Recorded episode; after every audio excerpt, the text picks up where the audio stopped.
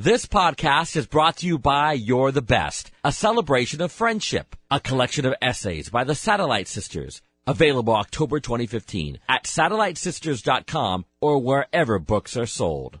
We're the Satellite Sisters. We're the Satellite Sisters. I'm Sheila Dolan here with my sisters, Liz, Lian, and Julie. Monica Dolan is in Portland, Oregon. Welcome to You're the Best Encore interviews from the Satellite Sisters. JJ Abrams is with us. JJ, thank you for being here. Thank you so much for having me. You know Tina Brown. She's an award winning journalist. Tina, welcome to Satellite Sisters. I'm so thrilled to be with you guys. Oh, we love this book. Robin Roberts, we're so thrilled to have you here on Satellite Sisters. Welcome to the show. You know, Liz, my sister would have busted me like that too. Welcome to You're the Best Encore interviews. Encore interviews from the Satellite Sisters. From the Satellite Sisters.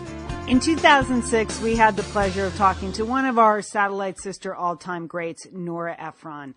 I'm Lian Dolan. I'm here with my sisters, Julie Dolan and Liz Dolan. And in a few minutes, you'll hear that conversation with Nora Ephron, which I have to say, sisters, when I re- listened to it, it, it brought me to tears. I was mm. sobbing at the end of this interview. I mean, it's just such a poignant, funny, classically Nora conversation. And at the time, we didn't know that in a few years we would lose one of the great female writers, American writers of all time. And mm-hmm. so just listening to it, I was just stunned by what she says, particularly at the end of the interview about aging and growing old. Stunned. Mm-hmm. Mm-hmm. Yeah. I think about Nora Ephron way more than you would think. and uh, this is Liz, and this conversation is about aging, and she jokes a lot about maintenance and keeping yourself together and the time and effort that we put into that.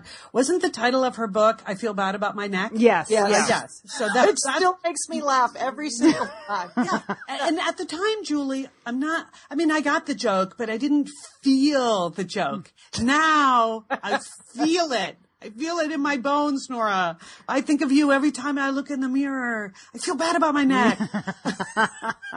Yeah. Yeah. You know what I remember about this interview though was, you know, when, when you do talk to a big star like Nora Ephron, I mean, she, you know, there is a tendency to get really nervous and to, you know, uh, and to maybe, to hold back. But she, if you listen to how like, she just wanted to be with the girls, right? She just wanted to be with us and have fun with us and, you know, just sort of riff on aging and take, you know, uh, take up our issue, you know, our issues, our worries, our concerns.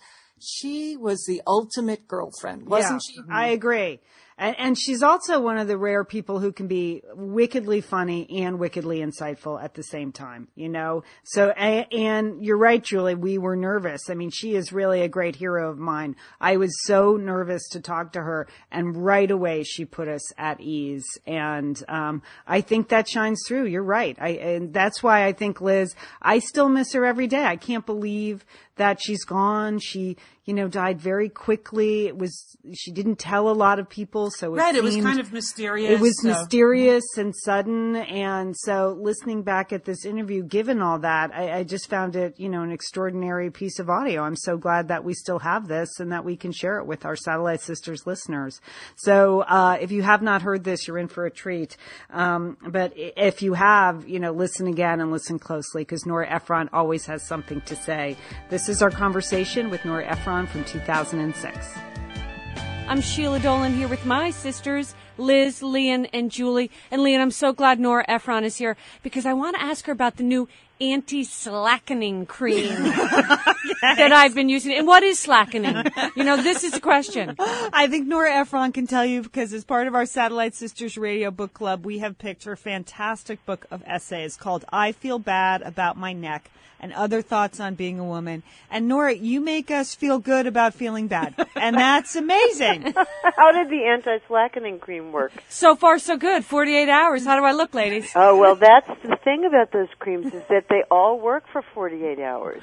And then they slacken. Well, yes, it's like call me after 96 because because th- that's it's one of those amazing things about those creams and it's the reason why we we sort of fall for them every single time. Oh, the 48 hour rule. I have to remember that. Yeah, I hope it didn't cost you too much. No, no, no, Nora. It's all under thirty dollars. I will never buy Oh, a that's cream. That's good. Okay, so that's my that's my policy. That's good. yeah. It's the one that Diane Keaton is doing the ads for, which are cute ads, so we fell for that. I, that, I, I understand that. Yeah, you can say why. You know, uh, Nora, I thought we were supposed to feel good about our necks. Like, isn't 60 the new 40 and 40's the new 12 or what? It depends. It tends. It depends if you're totally gullible. Then you can believe that. Right? I mean, there's no question.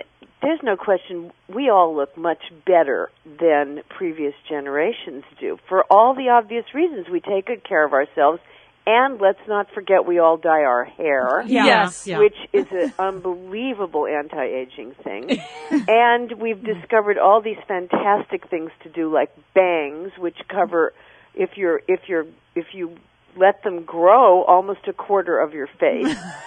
saving The, th- you the thing about bangs, though, Nora, this is Liz. I was thinking when you have bangs, it's so obviously an anti-aging strategy that does it. Could it possibly have the reverse effect on people where they're thinking, "Whoa, what is she hiding under those I, bangs?" maybe, but meanwhile, you don't have to spend any money injecting things into your forehead. That Oh, is yeah. so true. You know, and the other day I was watching CNN, which is a sort of pioneer in some of these things as far as the anchor women go. And Paula Zahn is now wearing her hair. It's cut right to the collarbone, and she takes each side and puts it under her chin. Mm-hmm. So her hair now works as a turtleneck. and I thought, well, this is good Ah. we could do that. feeling, you know. Because really, one of your big positions is women can never have too many black turtlenecks. Yes, you can't have too many black turtlenecks. But but the the thing I feel, the reason I wrote this book is that I felt that I was reading so much stuff that had no correspondence whatsoever to the actual emotional experience of being in your 50s and 60s. That that so many of these books keep saying things like life is so great and you're in your prime and and you have you, you know the greatest sex of your mm-hmm. life and you're going what Yeah, we had that book on. We had Gail Sheehy on. We had Well, Gail, and I mean, was like, Gail, I don't want to talk about this. she's crazy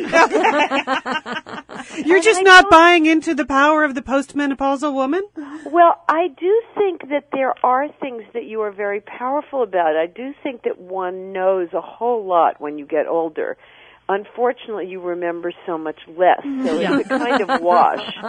But but there is no question there are things if your health is good that um and that's a big if. And if your friend's health is good which you know i mean somebody's health isn't going to be good. Right. that's the that's Absolutely. the fact. That's an overriding fact. And so i just don't know. I- you know i sort of began mounting up these things and thinking is somebody going to write about this about how complicated and and confusing it is so then i did Well, we're glad it was you because at least you can make us laugh at it, Nora. It's thank you thank you All right, Nora, this is Lian. I'm 41, and I know there's. oh 41 you are nothing No, I know. That's why I'm asking You have you. one more year. show. You have one to two more years before you catch a bad glimpse of your neck. Okay. That's what I want to know. What should I be appreciating now that maybe I'm not? You know? Everything from oh. the tips of your toes to the top of your head. Okay. Everything will go. All right. Everything. And, and by the way, turn around and take a look at your elbows Okay. because it may be the last look you ever have at them. It's just we're very lucky our elbows don't face forward or we would really be depressed. but but I'm not kidding. The when I hear people, when I hear those young women go, "Oh, I'm going to be 30 or oh, I'm going to be 40." I just want to go, "You are so lucky. Just look in the mirror because soon you won't. Soon you will pass a mirror and your right hand will involuntarily fly up to your face to just ward the sight of yourself off. But you spend, you write in the book uh, one of the best essays. Well, they're all fantastic, but the one on maintenance. I mean, you, you calculate now you're spending about eight hours a week to look about eight days younger. Isn't yes. that, is that well, now, of course, I just want to say in my defense, not that you have attacked me. No, I- yet, but I attacked myself. But I do want to say that some of that includes exercise. Okay. The unbelievably dreary three plus hours of exercise I spend a week, most, which is, you know, some of the time bound to do something that will end me up in the hospital.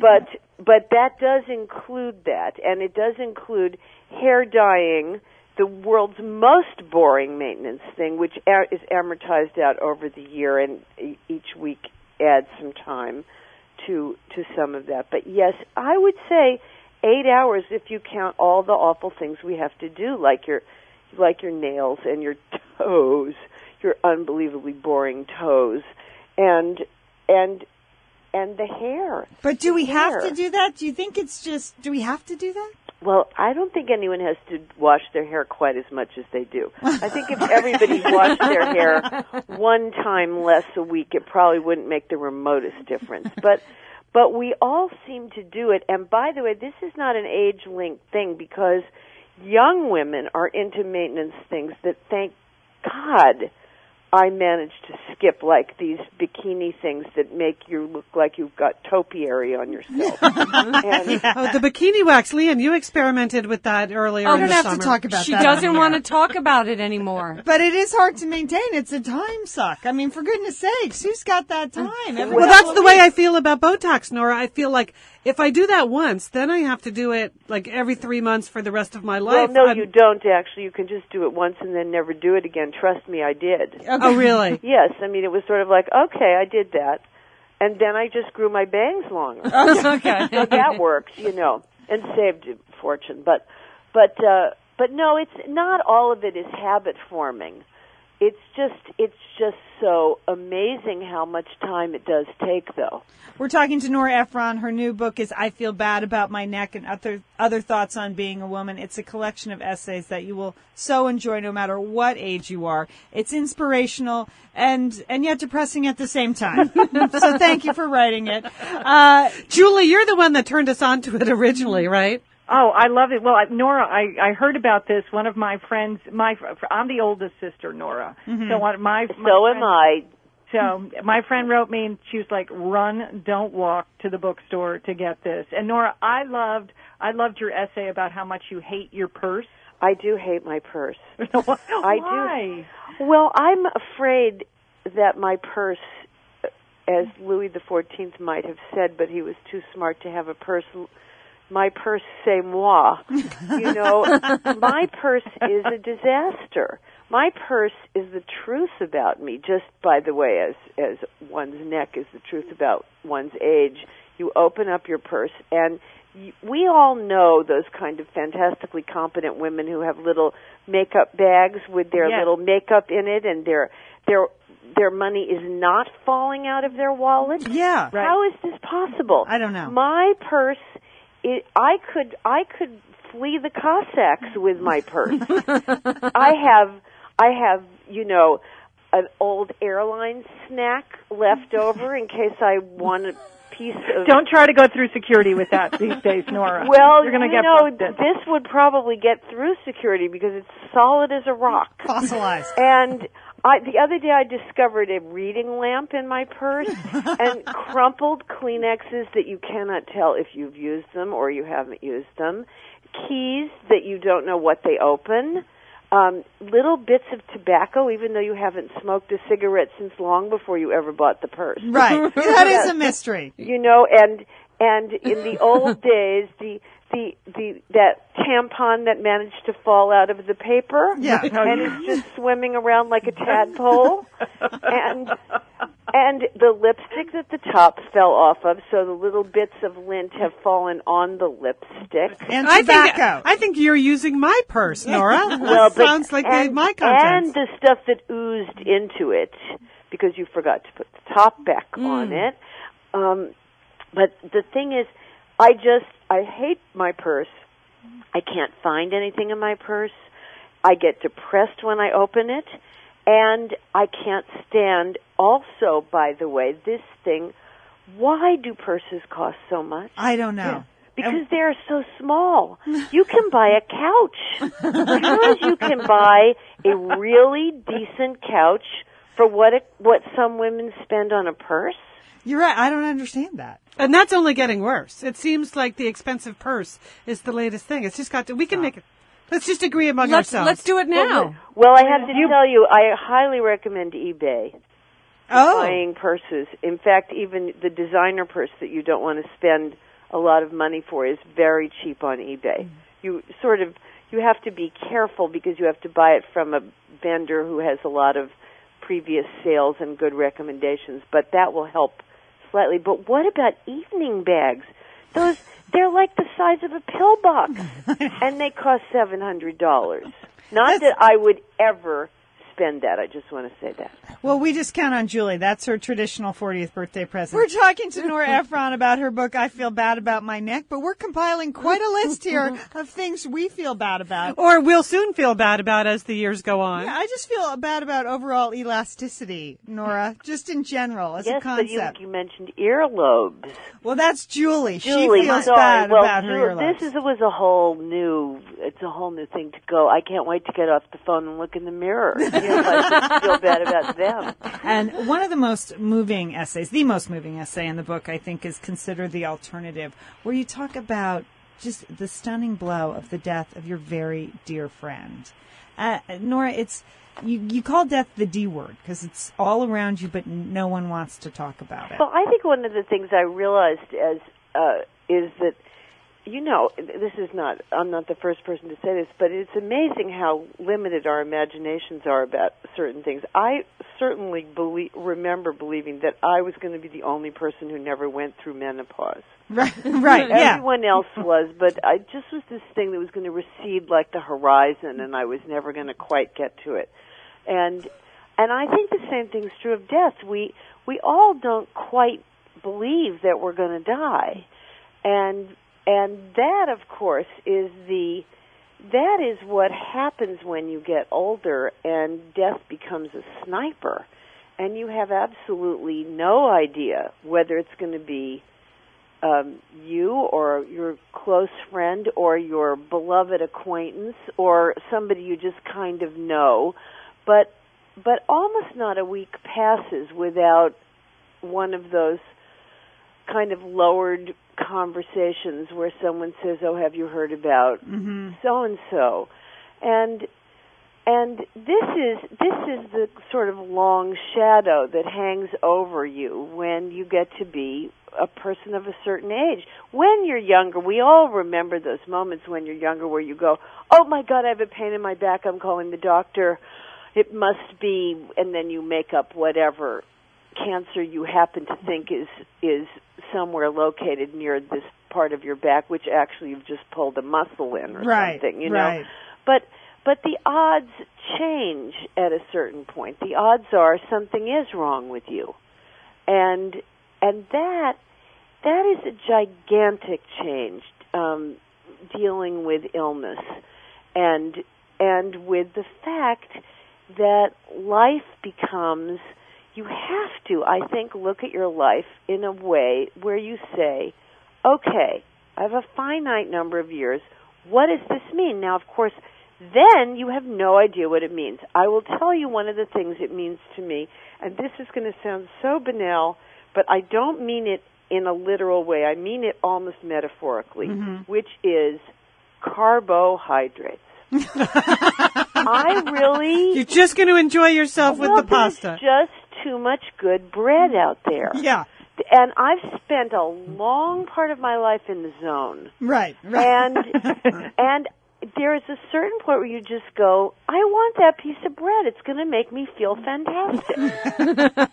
you know, though, it's true. You read all those studies about what you shouldn't be doing, and it it seems like you know deprivation is the only way to keep yourself going for a long time. And I guess at some point you have to say, I, I've deprived myself enough. well, it's very confusing because you don't want to get fat and unhealthy Right. either, but you do want to savor every single day because anything can shut down. Yeah. and it's it's just it's just dealing with that moment of realizing that you've got to you you can't i mean i love denial mm-hmm. i was in psychoanalysis or whatever i was in some some voodoo thing for Some process. for- well, yeah, and a good process for a long time. And I learned to really be that thing called, quote, in touch with my feelings. Mm-hmm. And then I learned that just because I was in touch with my feelings didn't mean I had to sort of focus on them.